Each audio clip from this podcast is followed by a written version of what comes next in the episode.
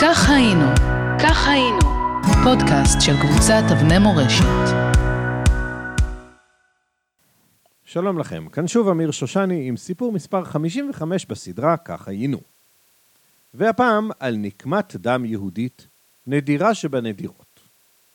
מבטיח לכם, הכל אמת לאמיתה.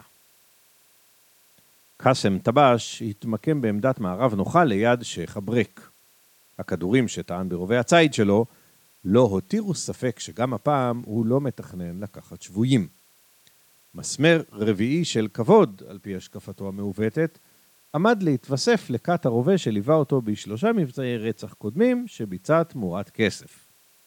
אך הפעם, כך סיפר קאסם לעצמו, לא היה מדובר ברצח סתם, אלא בנקמת דמו של פושע אחר, מוחמד עליון, שחטף כדור כשהתנפל על החורשים באדמות הסביבה שלוש שנים קודם לכן.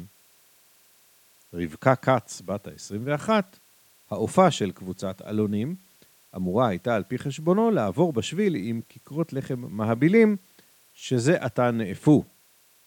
על פי תכנונו של קאסם טבש, היא אמורה הייתה לשלם בחייה את מחיר נקמת הדם.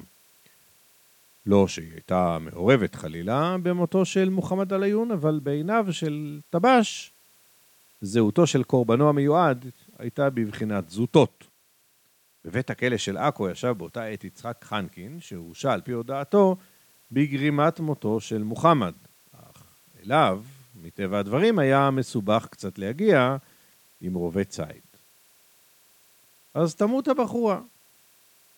צלצול פעמון נשמע, וצללית נגלתה לעיניו של קאסם טבש מתוך החשיכה.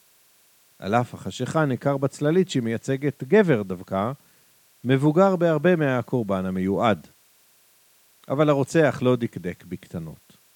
נו מילא, הוא אמר מן הסתם לעצמו ולחץ על ההדק. שלוש יריות נשמעו, ואחת מהן שילחה את אלכסנדר זייד לעולם הבא, והוא פחות מ-52.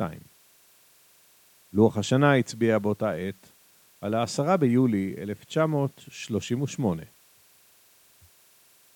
כמו במריבת ילדים שגרתית, התשובה לשאלה מי התחיל תלויה כמובן במי שעונה.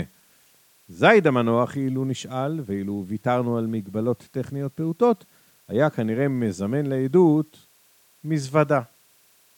זו נלוותה 12 שנים קודם לכן אל דוד ינקל ואליו בדרכם מחיפה לשייח' אברק. כשהיא אחוזה בידו של הדוד ומאזינה לטרוניותיו של זייד. שנים הייתה המזוודה של הדוד ינקל מוטלת בין השיחים, שטופת גשם ושרופת שמש, והזכירה לזייד את היום שבו הגיעו השניים לשייח' אברק. ועכשיו, היא לא יכלה, מבחינתו של זייד כמובן, היא הייתה קמה מבין השיחים ומספרת לנו איך הכל החל. היא הייתה מספרת לנו איך זייד השומר חיפש את עצמו אחרי שסולק מתל חי לחיפה. ואיך אחרי שנקם בחבריו שבגדו בו כשסיפר לבן גוריון על מחתרת הקיבוץ שצמחה לו מתחת לאף, היה צריך גם להתפרנס. שני רועים, כך שמעה המזוודה, אחד מהם אריה אברמזון, תזכרו את השם, זכרו לזייד חסד נעורים על שעזר להם שנים רבות קודם לכן לצאת להשתלמות במקצוע הראייה, עלק. הם רצו להשיב לו כגמולו בנקודת השפל של חייו, ולפיכך הזמינו אותו לגור איתם בחושות מוכות הקינים שליד שייח' אברק. שם התגוררו באותה עת מתוקף תפקידם כרועי עדר הבקר של חסידי הרבי מיבלונה, שעלו מפולין והקימו במקום משק חלב. אגב, כשל. זייד עלה לשייח' אברק והודה בנימוס למזמינים, אבל הוא לא התכוון להיות רועה. הוא גם ידע שציפורה אשתו לא תבוא עם הילדים לגור במקום המחונם ההוא בעד שום הון שבעולם. ולכן הוא חיפש פתרון מניח את הדעת. בערך אז גילו פקידי הקק"ל שבדואים ופלאחים למיניהם משתלטים על אדמותיהם שנרכשו בכסף מלא. הדבר נעשה בעידודו של המסית הממונה מטעם הנציב העליון, הלא הוא חאג' אמין אל-חוסייני. איך חיפשו שומר?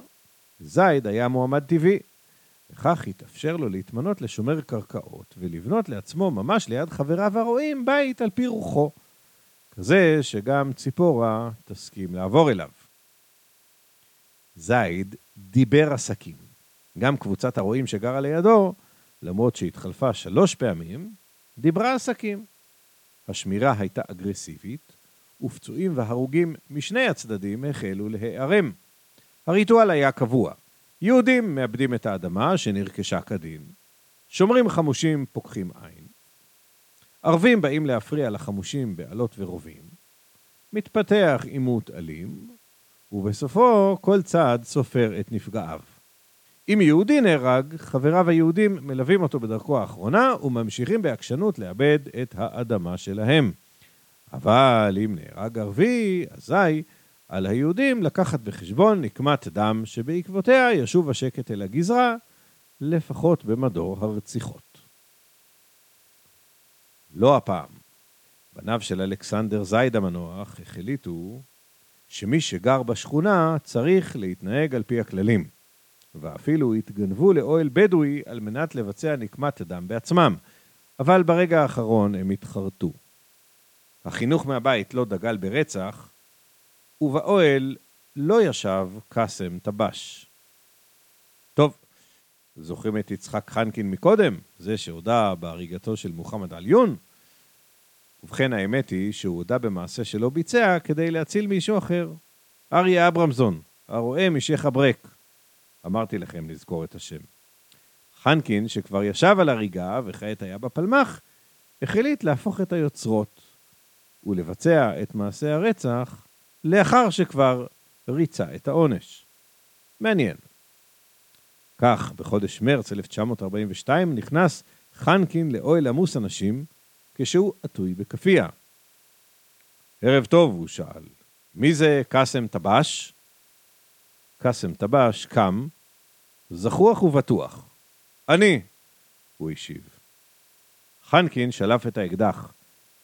אמר, זה בשבילך, טבש. על רצח זייד.